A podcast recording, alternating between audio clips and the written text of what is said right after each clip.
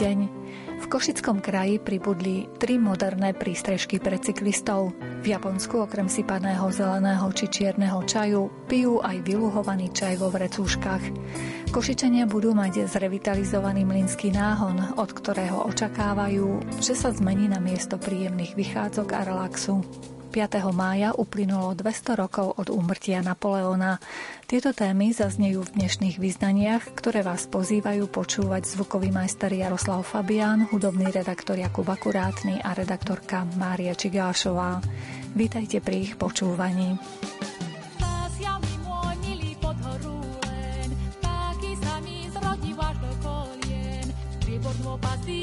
pozvatistvo senia, hodvábny Gorno pastýria, pozvadistvo synia, hodvábny len, hodvábny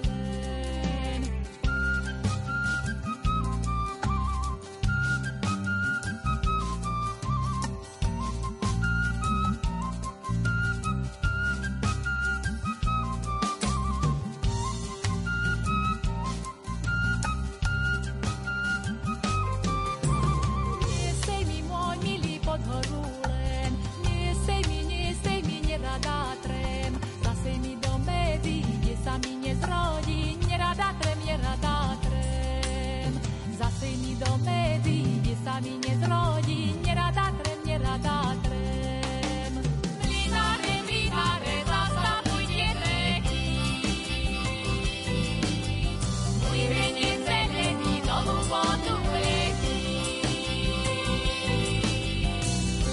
Spoznávanie Košického kraja sa pre cyklistov stalo opäť o niečo príjemnejším.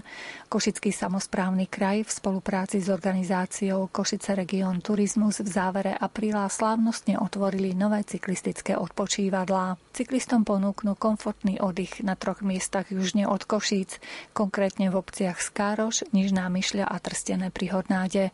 Ide o lokality, z ktorých dve sú zároveň súčasťou medzinárodnej cyklistickej trasy Eurovelo 11, ktorá spája sever Norska s Atenami. Podrobnosti má riaditeľka Krajskej organizácie cestovného ruchu Košice Region Turizmus Lenka Vargová-Jurková. V rámci Dunajského národného programu sme mali úspešný projekt Ekovelo Tour. V rámci tohto projektu sme zrealizovali tri moderné odpočívadlá. Tieto odpočívadlá sú vybavené jednak nabíjačkou na elektrobicykle, na mobilné telefóny, Wi-Fi sieťou, no a taktiež majú aj solárny systém, cez ktorý sa budú nabíjať.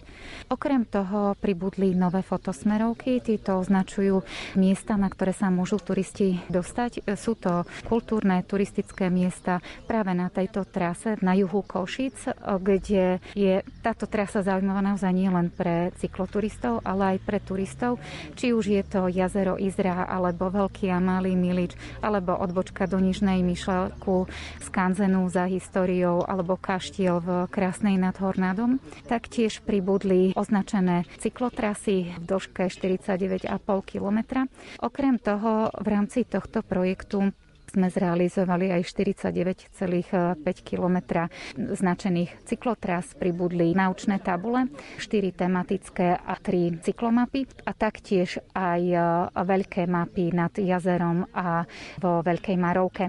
Táto taká tá drobná turistická, cykloturistická infraštruktúra verím, že bude slúžiť naozaj všetkým Okrem e, podpory a rozvoja cykloturizmu e, verím, že tento projekt podporí aj kultúrny turizmus a to práve preto, že je tu množstvo prírodných kultúrnych cieľov a taktiež dve miesta z týchto odpočívadiel sa nachádzajú na trase Evrovalo 11. Jedno je práve v Skaroši, kde sa dá možno práve pre tých náročnejších turistov dostať aj do Tokajskej vinohradníckej oblasti, kde sa dá občerstviť, užiť si našu domácu gastronómiu. O podpore cykloturistiky v kraji hovorí košický župan Rastislav Trnka. Snažíme sa budovať cyklistickú dopravnú infraštruktúru a okrem tej základnej, na ktorú sme vyčlenili približne 2,5 milióna eur v tomto roku, sa robia projektové dokumentácie na jednotlivé úseky. To znamená, v tomto a budúcom roku by sa malo budovať viacero cyklotras po celom kraji, tak sa snažíme budovať takú tú doplnkovú cyklistickú infraštruktúru, ako sú takéto bike pointy. Vytvorenie odpočívadla pre cyklistov v obci Nižná Myšľa privítal jej starosta Miroslav Sisák. Veľmi sme uvítali tento projekt a túto aktivitu Krajského samozprávneho kraja, lebo je to zase niečo nové, niečo moderné a hlavne je to pre cyklistov a pre ľudí, aby sa pohybovali. Preto si myslím, že keď sa tak aj to už uvoľnili tieto opatrenia, že ľudia by mali byť čo najviac v prírode a tým pádom aj starať sa o svoje zdravie. Nižnú myšľu dosť často navštevujú turisti aj kvôli vášmu úžasnému skanzenu? Máme práve vybudované nové informačné centrum, tiež vďaka podpore vlády pre nízko rozvinuté okresy. Naše občianske združenie Kolegium Myšle sa zapojilo do výzvy a vybudovalo nový informačný systém, respektíve novú infraštruktúru pre ľudí, ktorí tam prídu na tú našu lokalitu. Už na polia sa dá zvláštny jas. Vždy na večer volá blízky hlas. Po skratkách známych ciest sa nechám len tak viesť v predstavách sa nechám viesť. Hora, vysoká hora, tá hora vo mne horí. Hora, zelená hora, zabudnúť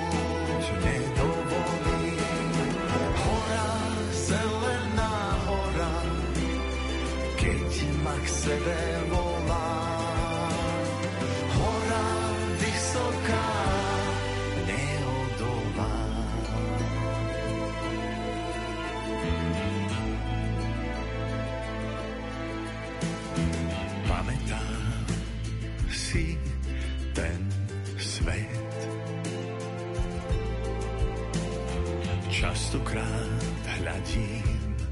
Láskou späť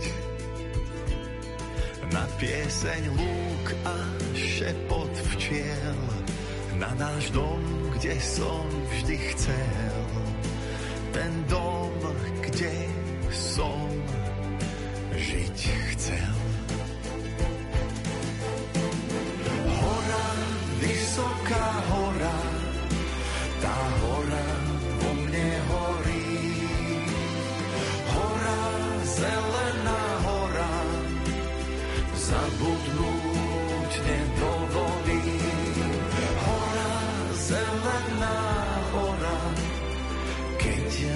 Sebe volá. Hora, vysoká.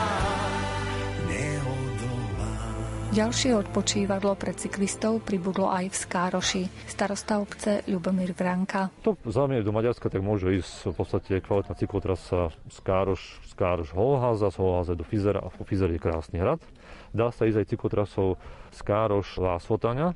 Potom je taká veľmi taká dosť nebezpečná cyklotrasa do Fizera, tak dole v kopcom. No a tam Fizer je krásny hrad, kde sa dá naozaj hrad postavený na úrovni. Kto chce vidieť iný hrad, môže ísť do Svanca kde je tiež hrad postavený a rekonštruovaný. A samozrejme tých zaujímavostí je tu viacej. Je tu, môžete si ísť pozrieť kostoly, máme tu nejaké národné kultúrne pamiatky, krásne lesy, takže zanedlho by mal byť možnosť spavovať hornát, ak sa podarí nejaké projekty, takže bude to zaujímavé.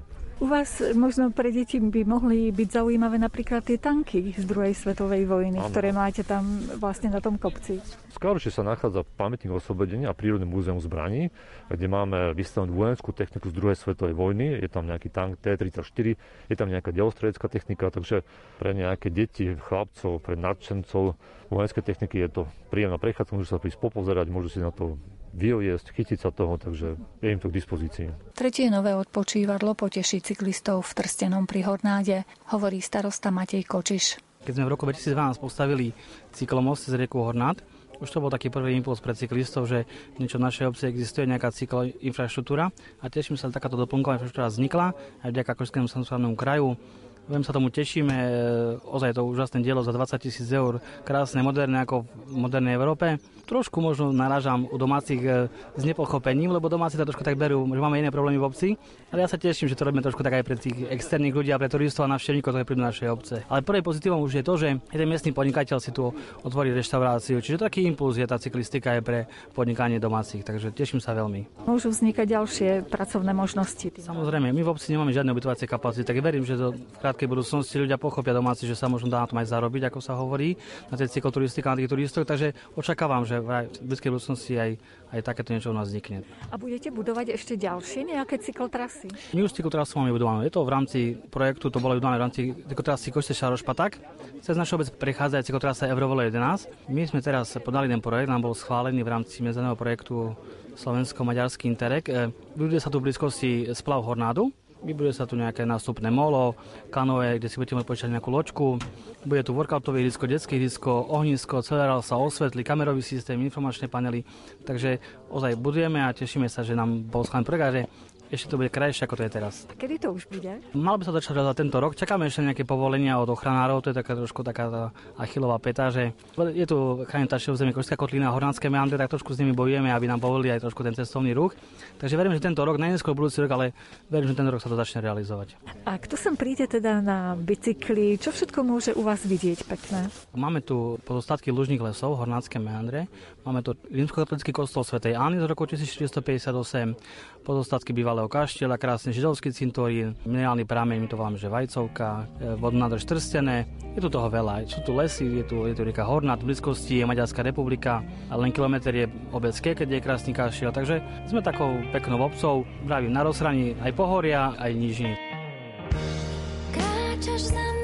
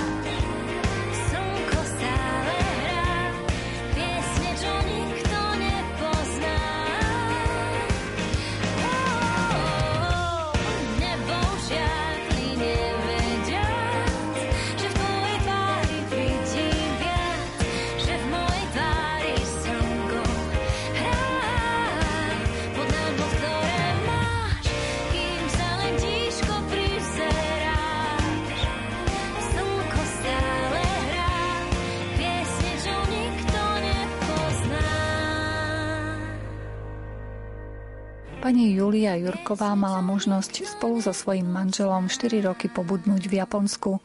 Venovala sa tam deťom so zdravotným znevýhodnením, ale aj seniorom.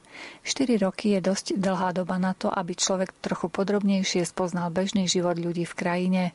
A keďže o Japoncoch je známe, že pracujú na plný výkon a chcú byť v každej oblasti podľa možnosti čo najdokonalejší, čo samozrejme môže so sebou prinášať vyhorenie či psychickú nepohodu, boli sme zvedaví, či v tejto zemi vychádzajúceho slnka sú jednotlivcom aj rodinám k dispozícii odborníci pre duševné zdravie. Áno, sú, samozrejme tá téma duševného zdravia u nich bola oveľa, oveľa skôr už rozoberaná a dosť podrobne, keďže je neslavný Japonsko známe krajina, kde je najviac samovrážd a nie je to len o to, že majú veľký počet obyvateľov, ale aj na prepočet na obyvateľov.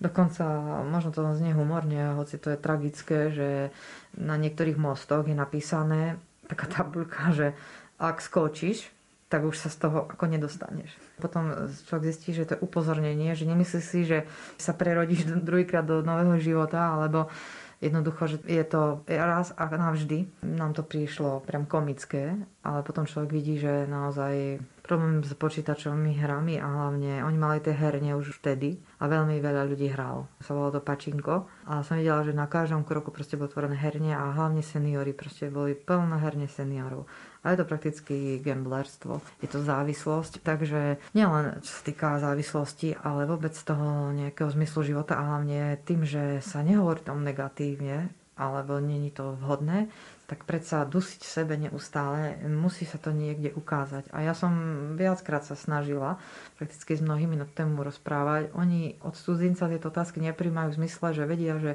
idem pichať do nejakého osieho hniezda, ktorý oni o tom vedia, ale ani mne neprináleží kritizovať e, neduhy ich spoločnosti.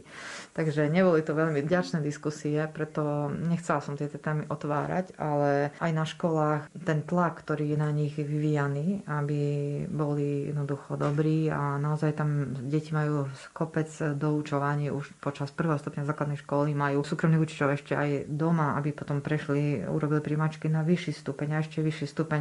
Naozaj, keď som si takto v globále zobrala, mala som pocit, že je ľahšie vychovávať deti tu, dať ich do našeho školského systému, určite menej stresujúce. Takže aj to, kde si to ovocie negatívne ukáže, preto oni majú aj na školách psychológov, majú poradcov. Nie je to na každej škole, na väčších školách určite áno, pretože strašne vstúpil predaj liekov na spanie a aj pre generáciu nie dospelých. Takže ja som poznal jedného Maďara, ktorý bol farmaceut a robil si doktorát práve z tých liekov na spanie tých konkrétnych výrobkov a že obrovské percento ľudí v Japonsku musia lieky na spanie. Takže ten taký tlak na človeka, aby podal nejaký výkon, aby bol stále v poriadku, aby sa nesťažoval, nie je stále len ideálne mať a sme ľudia, ktorí zažívame aj dobre, aj zlé. Ak sa pochválime s dobrým, niekedy aj s tým zlým, musíme vedieť, ak naložiť. A nie je to len vec introvertov, extrovertov. Každý potrebuje proste to negatívum si vypustiť sa. Hovorí, že mama je kolož na negatívne zažitky dieťaťa. A ja to zažívam tiež. Že pri iných sú v pohode a pri mne proste začnú správať strašne, lebo oni zo seba dávajú celý ten deň, čo zažili aj dobré, aj zlé. A ja si myslím, že to každý potrebuje či je dieťa alebo je dospelý, či je Japonec alebo je Slovák. A musí mať človeka, ktorému dôveruje a ktorému prakticky nemusí sa stiažovať, ale vyleje tú svoju dušu. Ja viem, že aj, možno som to nemala hovoriť, ale niektorí študenti si vyslovene, keď sa hneď pri Japonsku berie téma gejše alebo majko, tie spoločničky sú v japonskej spoločnosti doteraz prítomné. Niektorí si ich platia, sú to ženy, ktoré proste nalievajú mužom sake, sa s nimi rozprávajú o politike, o hocičom. Tam nie je žiaden fyzický kontakt dovolený prakticky ona ich pochváli, ona ich vypočuje, ako keby si saturovali oni nejakú potrebu, ktorú nemajú doma, alebo spoločnosť ani nechce, aby ju mali doma. Pre mňa to prišlo až chore, pre mňa to bolo zvláštne, ale aj opačne, napríklad ženy, niektoré si vyslovene zaplatia spoločníka. Ja sa ja poznám jedného chlapca, ktorý si takto zarábal ako brigádnik, že chodil s jednou pani, vyslovene vybrať jej šaty, povedal, v týchto vyzeráte výborne a v týchto, alebo okuliar, alebo nie, proste jej pomáhal tráviť čas voľný alebo išli spolu do divadla. Pre mňa to bolo niečo nepredstaviteľné. A ona si ho zaplatila, on reagoval na inzerát, Ale to tiež nie je vec, ktorú vedia turisti, ktorí prídu na dva týždne do Japonska. A to je vec duševného zdravia. Prakticky, že mnohí ľudia sa cítia sami, a majú z toho problémy, neskôr depresie, určite to riešia aj na lekárskej úrovni, ale možno terapeuticky aj inak ako medicamentózne. To už sme nestihli až takto do detailov, ale viem, že je vysoký počet ľudí, ktorí majú takéto problémy a naozaj potrebujú antidepresíva alebo lieky na spanie, že byť pozitívny aj v čase, keď je ťažké, je ťažké a nie je to stále žiadúce. Asi takto by som to uzavrela. Mňa ľudia poznajú, že na mne je hneď vidno, čo zažívam a ja sa nedokážem niekedy tváriť. Jasné, že je to iné doma, iné na verejnosti, ale ja to príjemne dokážem. A ak to robím, mňa to strašne unavuje. Že byť stále happy a všetkých zdraviť a nebojte sa. A jednoducho, mi to príde veľmi umelé. A oni tú umelú masku majú tak kultúrne niekedy, akože tak by drž sa, drž sa, drž sa, pokiaľ môžeš. A jedna vec, čo mne tu chyba, sú kyslíkové bary napríklad. že vedia aj ten onsen, čo spomínali, že je relaxačné ofúro kúpeľ, tak, tak e, majú ako biznismeni unavení sa hovorí, že len pre nich to je, pritom nie len biznismeni sú unavení hoci kde sa dá sadnúť a vlastne v kúpeľu, ľudia to poznajú z kúpeľov, že im dajú kyslíkovú masku a oni tam si zoberú časopis alebo si proste niečo pracujú a hodinu sú na kyslíku. A je to oveľa bežnejšie dostupné ako u nás. Možno tým si to nejak kompenzujú. A v dnešnej dobe neviem konkrétne, jak to tam prebieha, ale jedno, čo viem, určite nie je taký celoverejný sťažovateľský prístup, aký máme my v tomto sú určite odlišní a mňa osobne stále tak inšpirujú, že kľud, premysli si, čo povieš komu.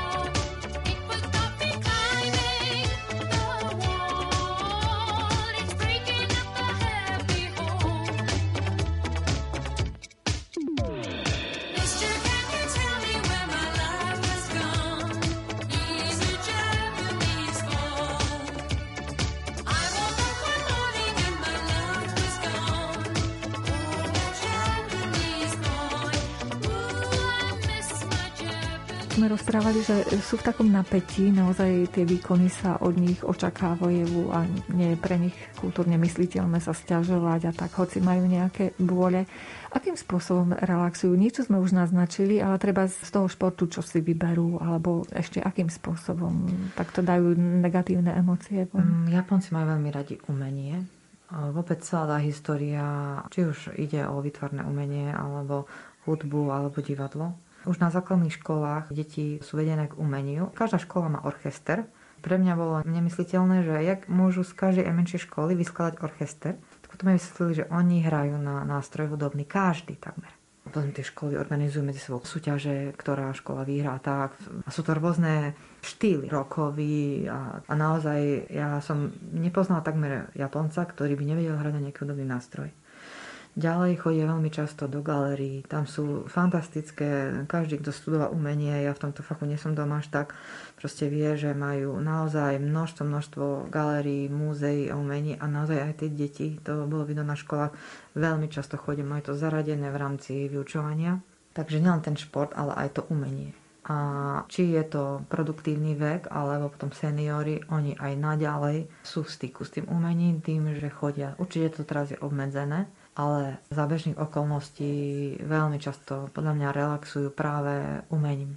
Umením hudbou majú rôzne druhy múzeí zameraných treba na túš, na akékoľvek techniky v rámci výtvarného umenia, aj e, čo sa týka farbotlače, keramika, veď už celková tá, to prestieranie u nich v rámci gastronomii pozostáva tie klasické jedla na rôznych myštičkách a, a tanieričkoch a jednoducho aj čajový obrad je pre ňa dôležitá miska na ten mača čaj z prášku. To je taký prášok zeleného čaju, čo je najkvalitnejší čaj. A tá keramika, tá miska je ručne robená od určitého odborníka. Aj ten čajový obrad niekedy aj nesie ten dizajn. Je to súčasť toho čajového obradu. Zameranie na detail u nich zbudzujú vlastne už v škole od začiatku a plus byť hrdý, že vzniklo to u nás, je to naša keramická výroba. Dokonca tie znaky, ktoré sú na niektorých či poharoch, či mističkách, proste je to znak určitej dediny, odkiaľ to pochádza, od ktorého majstra a výroba papiera a vôbec tá kultúra, ako oni balia veci, či sú to už darčeky, je niečo neskutočné. Prakticky som si stále z každého darčeka odkladala všetky tie, proste to bolo zabalené, možno by niekto povedal, že škodí prírode, ale naozaj má to aj zmysel, prečo je to zabalené v troch vrstvách, ako to má byť. A tak niekedy e, balia darčeky do šatky, ktorá je takisto tkaná, je to ako keby jedna časť e, z látky na kimono keď ja príjmem darček zauzlené v tej šatke, takisto aj tá šatka prakticky je súčasť toho daru. Sú to také určité obrady, ktoré, ktoré oni dodržiavajú a má to taký blahodárny efekt na nás to malo. U nás ešte vôbec aj tá kultúra podávania daru je iná. Viac na ňu proste tak dáva dôraz. Nielen to, čo je vnútri, ale aj ten obal. A pohľadnice, papiere, listy. Veľmi často nás aj v škole dokázali napísať e, list na rôzne príležitosti a podľa toho, jasné, že aj tu je k 50 k 60 k krstu k narodeniu, ale oni majú aj rôzne sviatky, ako keď deti dosiahnu určitý vek a môžu ísť na vyšší stupeň školy. A k tomu je určitý typ pozdravu, a na rôznych typoch papiera s rôznymi dizajnerskými šnúrkami, či už dávajú dar ako peňažný, alebo je to nejaký pozdrav. Naozaj, kto študuje nejaké vytvarné umenie v rámci histórie výroby papiera, tak si myslím, že Japonsko je krajina úžasná práve na to a Doteraz nám chodia pohľadnice odtiaľ, aj keď sa narodil syn, on sa narodil už na Slovensku, ale sme dostali pohľadnice, ktoré sú neopakovateľné. Nikde v Európe sa takýto typ eh, nedá kúpiť. Keď ste už spomenuli tú kuchyňu, ako sa vlastne vyrába čaj? To nie je len tak, že zaliať vodou? Čierny čaj sa fermentuje. Japonsko pod nebím je veľmi vhodné na pestovanie čaju. Čaj je taký krík, my sme boli v takej jednej fabrike, kde rastie. Je to veľmi ťažké, náročné, oni ho musia chrániť pred vetrom, pred slnkom, pred rôznymi teplotami, pred škodcami. Potom v určitej fáze, už keď tie listky sú zelené, podľa toho, aký typ čaju sa robí, tak sa zbierajú skôr neskôr. E, vo fabrike sa ten mača čaj, čo je známy pre Japonsko práve pre ten uji, tie lístky sa nesušia, ale oni sa takým vlastným spôsobom melú na taký prášok a ten prášok potom sa zalíva vodou Ostatné sa ako bežný čaj, tie listky sa sušia a podľa toho, ktorá časť toho listu je gro v tej gramáži, tak podľa toho ten čaj rôzne stojí. Keď sú to len tá časť, ktorá je blízka pri stonke, to je vlastnejší čaj, to viem, a ten koniec listku. Alebo keď sa len odstrihne tá bočná časť, nepristonke, tak toto je úplne najaromatickejší a najdrahší. Majú rôzne typy čajov, to by sme tu boli ešte dlho, ale kdekoľvek človek príde, tak je ponúknutý čajom a bežne sa dáva aj čaj jedlu zadarmo v reštauráciách podľa toho, aký čaj si človek vybere, či menej kofeínu, viac kofeínu, podľa toho, aká je časť dňa.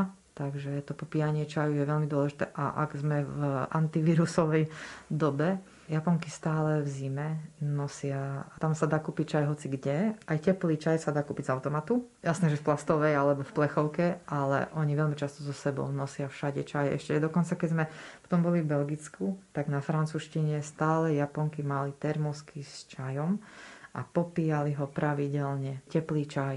A určite aj zelený čaj má antioxidanty, je výborná vec na imunitu aj proti starnutiu a liek na kopec veci. A zalieva sa tak klasicky horúcou vodou? Alebo aj... Áno, nesmie byť vriaca, musí byť okolo 70 stupňov. Znova záleží, aký to je typ čaju, či senča alebo iné. Mugiča sú rôzne typy čajov, oni aj výrobcovia hneď udajú, že koľko stupňov má byť teplá voda, aby nebol veľmi horký.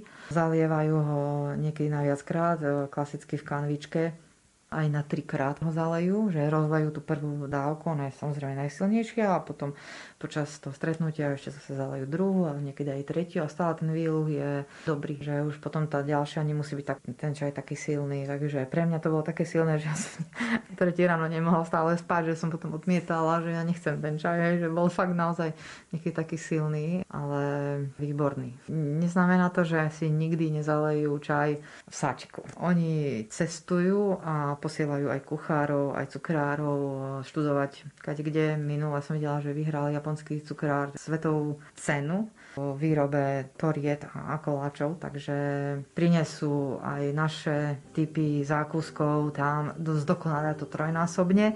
Samozrejme, že k tomu podávajú kávu alebo čierny čaj, Lipton a tam človek bežne dostane sačik Lipton a si ho zaleje s vodou, takže neznamená to, že nechcú iný čaj, len sípaný.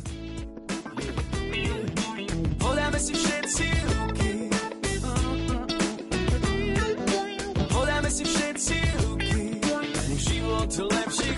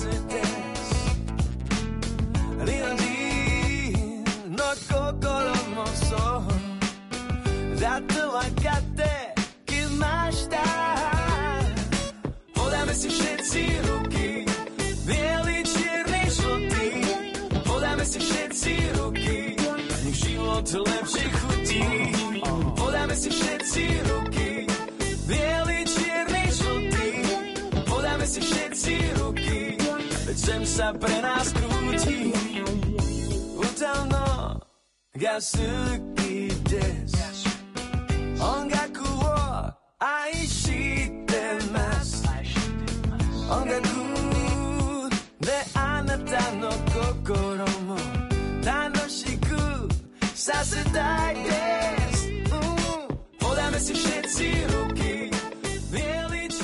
Revitalizácia mlínskeho náhonu v Košiciach nadobúda konkrétnejšie kontúry. Cieľom tohto projektu je opäť prinavrátiť vodu do mesta a s ňou aj život. Snom členov občianskeho združenia Mlínsky náhon, ktorí túto aktivitu odštartovali, je, aby pozdĺž rieky vzniklo viacero mikropriestorov na komunitný život s rôznym zameraním. K mikrofónu sme si pozvali člena občianskeho združenia inžiniera Roberta Gregoreka.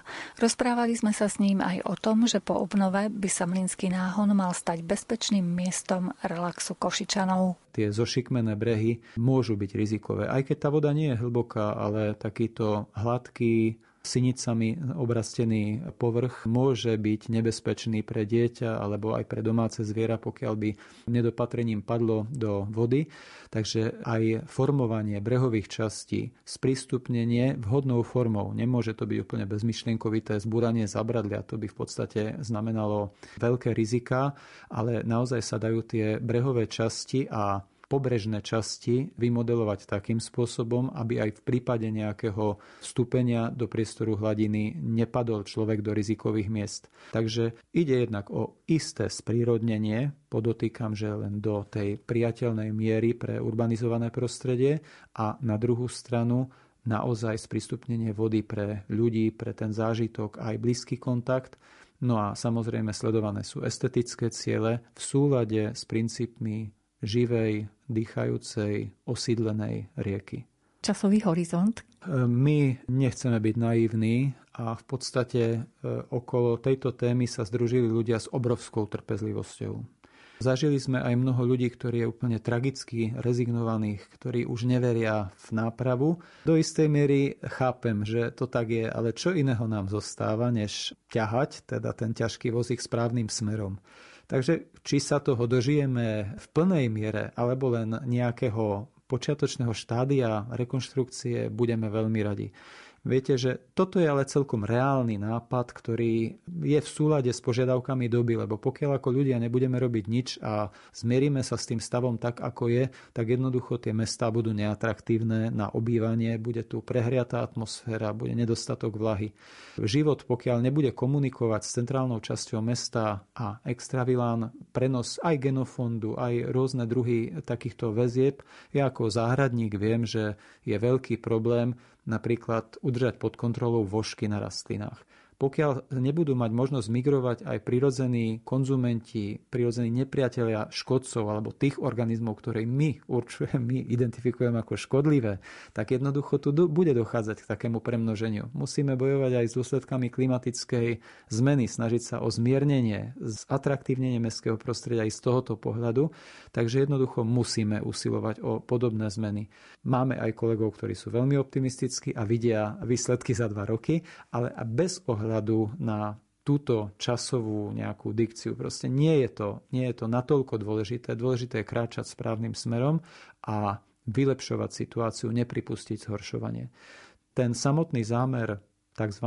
malého pretvorenia malého minského náhonu hovoríme tomu 1,7 km dlhému úseku, ktorý dnes existuje v tej polotechnickej podobe a renaturalizácia tohoto úseku je v podstate krátkodobý plán z toho pohľadu e, histórie mesta. Je tu na ambícia dlhodobejšia. Mlinský náhon kedysi existoval v celej dĺžke a končil až za bytúnkom. A to už je teda veľké sústo z hľadiska urbanistického pokúsiť sa o návrat vody do mesta v takejto podobe. Nie v dogmaticky tej isté, ako to tak bolo kedysi, ale existujú technické postupy, ktoré môžu viesť ku pomerne prírode blízkym riešeniam a e, naozaj prietočné korito v takejto dĺžke cez širšie centrum mesta by bolo nesmiernym oživením z hľadiska biologického, z hľadiska atraktívnosti tohoto obytného prostredia a naozaj by stálo za úsilie. Takže treba mať aj tieto vízie na mysli a keď sa to nepodarí priamo našej generácii, tak si to určite vynutí generácia po nás, pretože tlak klimatických zmien je tak silný, že raz sa stane absolútnou prioritou. Možno, že tento váš počín môže inšpirovať aj ďalšie mestá, ktoré majú vodné toky v blízkosti centra. Môžem povedať, že aj opačný pohľad je veľmi pravdivý, že mnoho z príkladov, nádherných príkladov z Európy inšpirovalo zasa nás. To, o čo usilujeme my dnes, je už úplne normálnou praxou, či už v Holandsku, v Nemecku, v krajinách Beneluxu. Ja som bol prekvapený, že sú aj holandské mesta, ktoré sú ináč prešpikované vodou. To vieme, že v Holandsku je táto prax úplne bežná.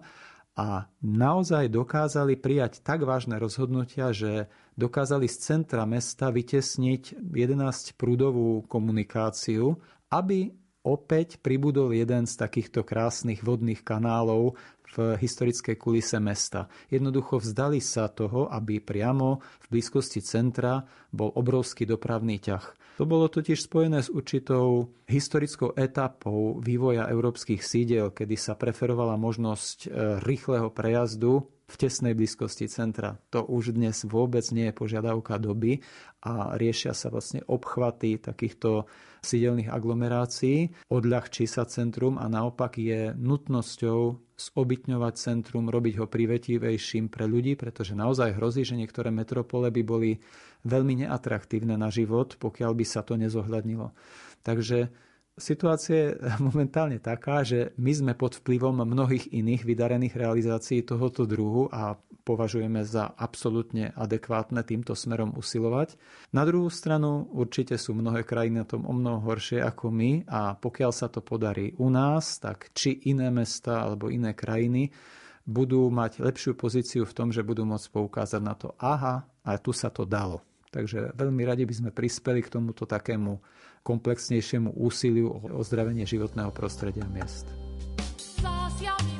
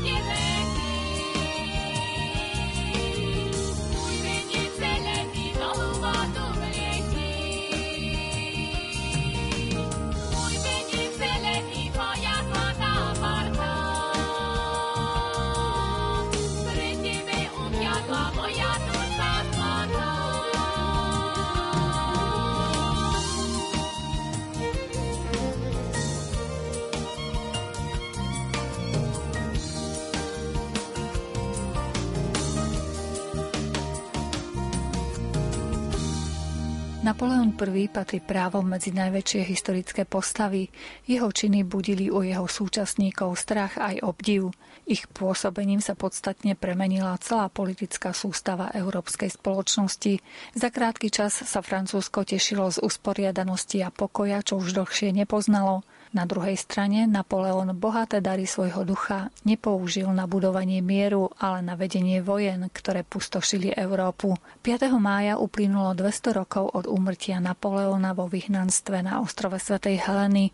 Túto osobnosť francúzskej histórie nám priblíži pán doktor Jan Zachariáš. Napoleon sa nemôže porovnávať ani s Cezárom, ani s diktátormi 20. storočia. Je unikátny, je jedinečný a príbeh jeho i jeho rodiny je príbeh akéhosi klanu na talianský spôsob, pretože on bol skôr Talian zo začiatku ako Francúz, tento najväčší Francúz.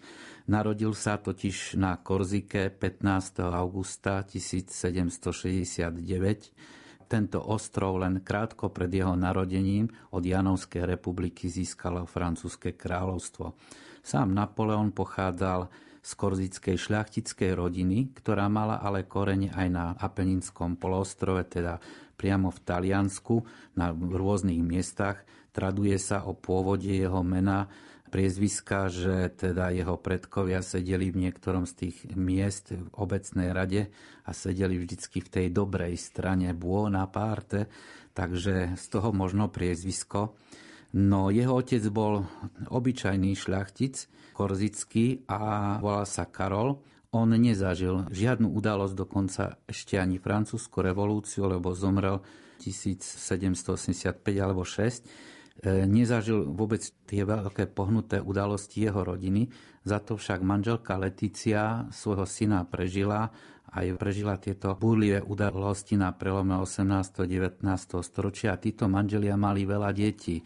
Málo kto vie, že tých detí nebolo len 8, ale bolo 12, 13, niektoré umreli v detskom veku, no dospelosti sa dožilo 8, 5 synov a 3 céry.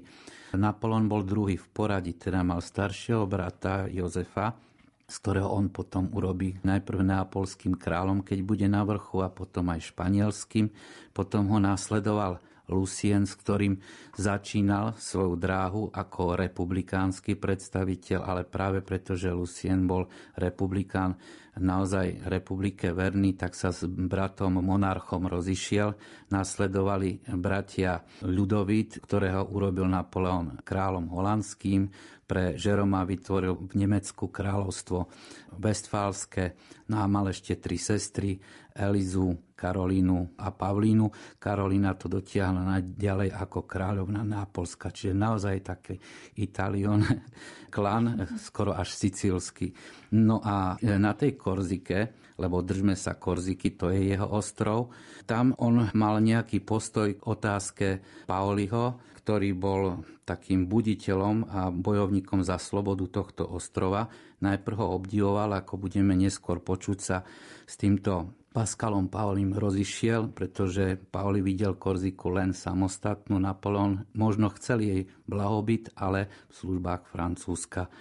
No a tá mladosť potom prechádza do ďalšieho vývoja, kedy on potom sa stáva účastníkom, alebo najprv svetkom a potom účastníkom revolúcie veľkej francúzskej vraj mal doživotne taký prízvuk taliansky, aj keď rozprával po francúzsky. Pokračujeme v mladosti vlastne, čo sa dialo ešte pred tou revolúciou. Otec ho dá na kontinent študovať na vojenskú školu, študuje v Autune, potom v Brien a nakoniec krátko aj v Paríži, študuje za streleckého dôstojníka, ale on v tom školskom prostredí mal zlé postavenie jednak pre svoj malý vzrast a zlú francúzštinu. Na druhej strane ale vynikal ako študent e, v matematike a v kombinatorike a v histórii, geografii, no jazyky mu šla, latinčina, nemčina mu šla zle. Ten zrast to bol handicap, lebo sa hovorí o ňom, že mal okolo 169 cm, možno aj viac ale ešte na konci života v neskorších rokoch si z toho vedel aj vystreliť, keď teda mu jeden z jeho dôstojníkov vysokých chcel podať knihu, ktorá bola v hornej poličke knižnice, tak dôstojník vraví, počkajte veličenstvo, ja vám ju podám, ja som väčší, Napoleon ho upozoril, vyšší, len vyšší. Takže on vedel, že keď je malého zrastu, musí mať široké lakte a on to dal v svojom živote jasne najavo neviem, asi je to nejaká tá priama úmera či neúmera. Čo konkrétne študoval? Boli to nejaké vojenské vedy, alebo čo to bolo? Áno, on študoval vlastne na vojenskej škole, kráľovskej vojenskej škole, dielostrelectvo. Ale zaujímavé je, že keď končil dôstojnickú školu v Paríži a dostával osvedčenie, bol pri tom povyšovaní jeden z posledných absolventov medzi poslednými miestami v úspešnosti čo je zaujímavé, ale on mal výbornú pamäť, keď už hovoríme o jeho danostiach, ktoré sa prejavili snať možno pri tom diepise a možno pri tej matematike to tiež treba, ale on keď potom ešte ako taký mladý dôstojník niekedy padol do väzenia pre niečo, takého vojenského krátkodobého, tak vo väzení preštudoval e, rímske právo a to mu veľmi pomohlo, lebo sa naučil celé state doslova. A keď sa bude tvoriť e, v roku 1804 slávny zákonník civil, ktorý je pretransformovaný fakticky do dnešných ústav na niektoré hrozné paragrafy dodnes, tak on citoval pri tom zostávaní zákonníka rímske právo a proste tomu pomohlo. On stále pracoval s pamäťou vynikajúcou, dokonca svojich vojakov starých, ktorí s ním prešli 20 rokov, poznal aj pomenia ich rodiny a tak ďalej, takže tomu veľmi pomáhalo. Čiže on vlastne ten svoj pobyt vo väzení využil opäť na štúdiu. Áno, on nepoznal asi záhalku. Je trace des chemins qui n'attendent que toi. À toi l'enfant qui vient, je précède tes pas. Je murmure ton nom dans le souffle de ma voix. Je t'offrirai le monde, toi, que je ne connais pas. Je t'ouvre grand mon cœur, comme on ouvre ses mains. Je t'espère des bonheurs aussi grand que les miens. Demain, c'est toi.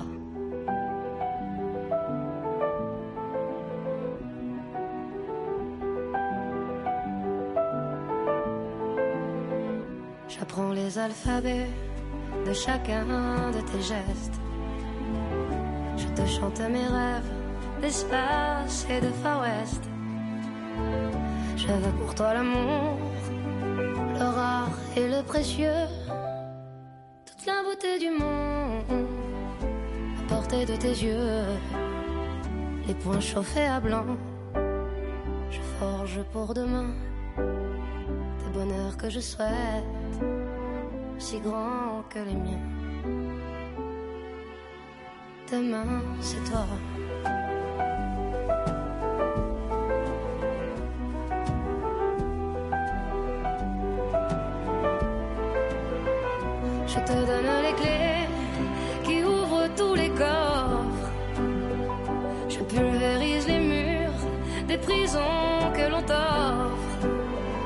Je cours à l'infini pour ne pas te laisser. Tout ce que je ne t'ai pas dit, c'est parce que tu le sais. C'est parce que tu le sais. À toi l'enfant qui vient comme un petit matin. Je t'espère des bonheurs si grands que les miens. Demain, c'est toi.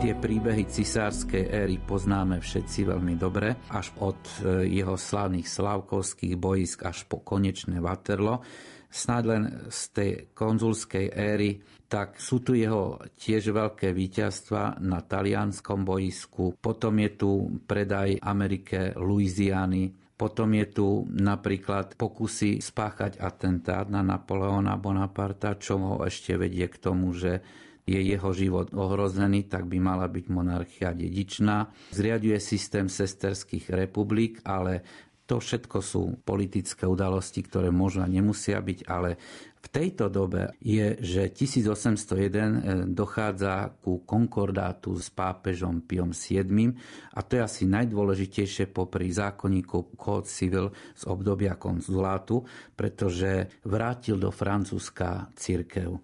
On sám v svojej záveti už na ostrove Sv. Heleny bude tvrdiť, že bol viery katolickej, apoštolskej a rímskej, ale či do akej miery a v ktorých fázach života bol viac ateisticky zameraný, alebo teisticky, alebo katolicky, ako ťažko, on tieto veci bral pragmaticky a trošku a asi aj vypočítavo pretože s Piom VII nakladal dosť neúctivo, ale vedel, že církev vo Francúzsku potrebuje aj v tej svojej Európe, ktorú si budoval ako akési spojené štáty európske na spôsob Veľkej franskej ríši veľa staročí predtým. Čiže keď uzatvára konkordát, tak povie síce silné slova, že teraz som nebo spriateľil so zemou, ale e, donúcovacie prostriedky, aké použil prostredníctvom svojho nevlastného strýka kardinála Feša v jednaní s pápežom, boli naozaj až sprosté napríklad zredukoval 150 biskupstiev na 60. Tá sekularizácia tu bola. Církev sa mohla uzatvoriť len do priestorov kostolov. Encykliky a listy pápeža mali byť cenzurované. Na druhej strane, keď mu to namietal pápež alebo niekto vysoko cirkevne postavený, povedal, hej, ja môžem sa stať prvý vo Francúzsku protestantom a 30 miliónov Francúzov pôjde za mnou. Že Pius VII vedel, že nejedná s hocikým, a pre Pia 7.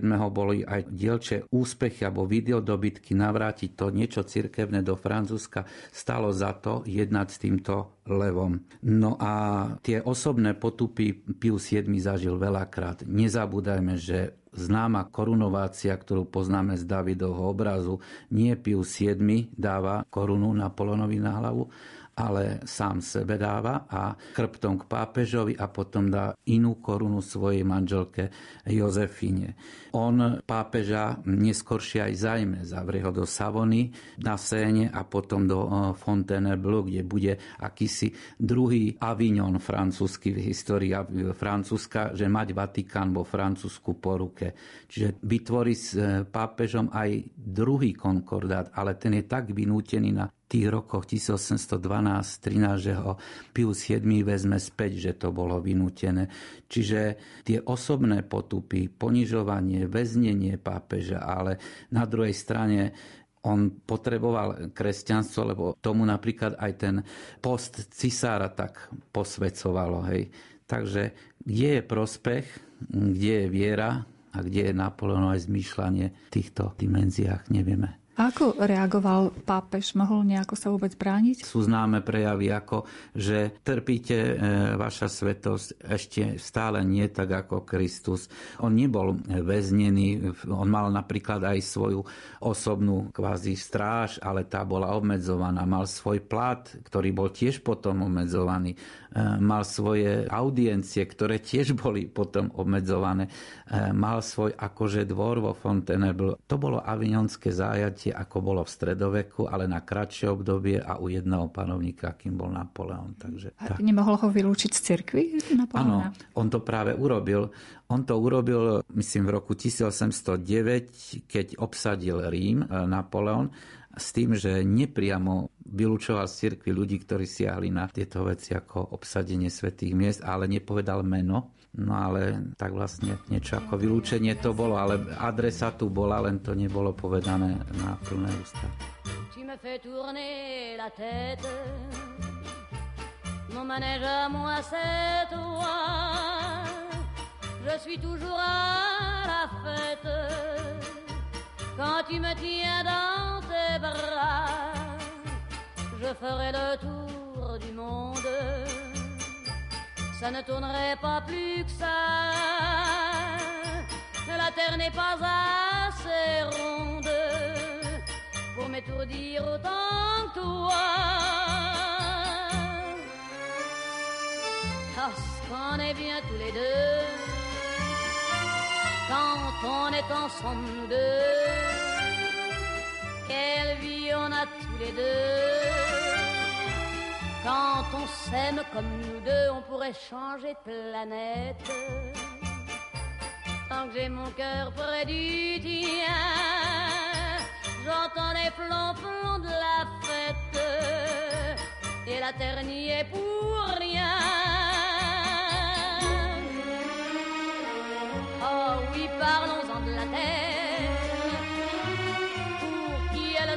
Dnešná relácia význania sa blíži do svojho finále, no v rozhlasovom éteri zaznie ešte raz v sobotu o 14. hodine. Pod jej prípravou sú podpísaní Jaroslav Fabián, Jakub Akurátny a Mária Čigášová. Ďakujeme vám za pozornosť a želáme vám pekný deň.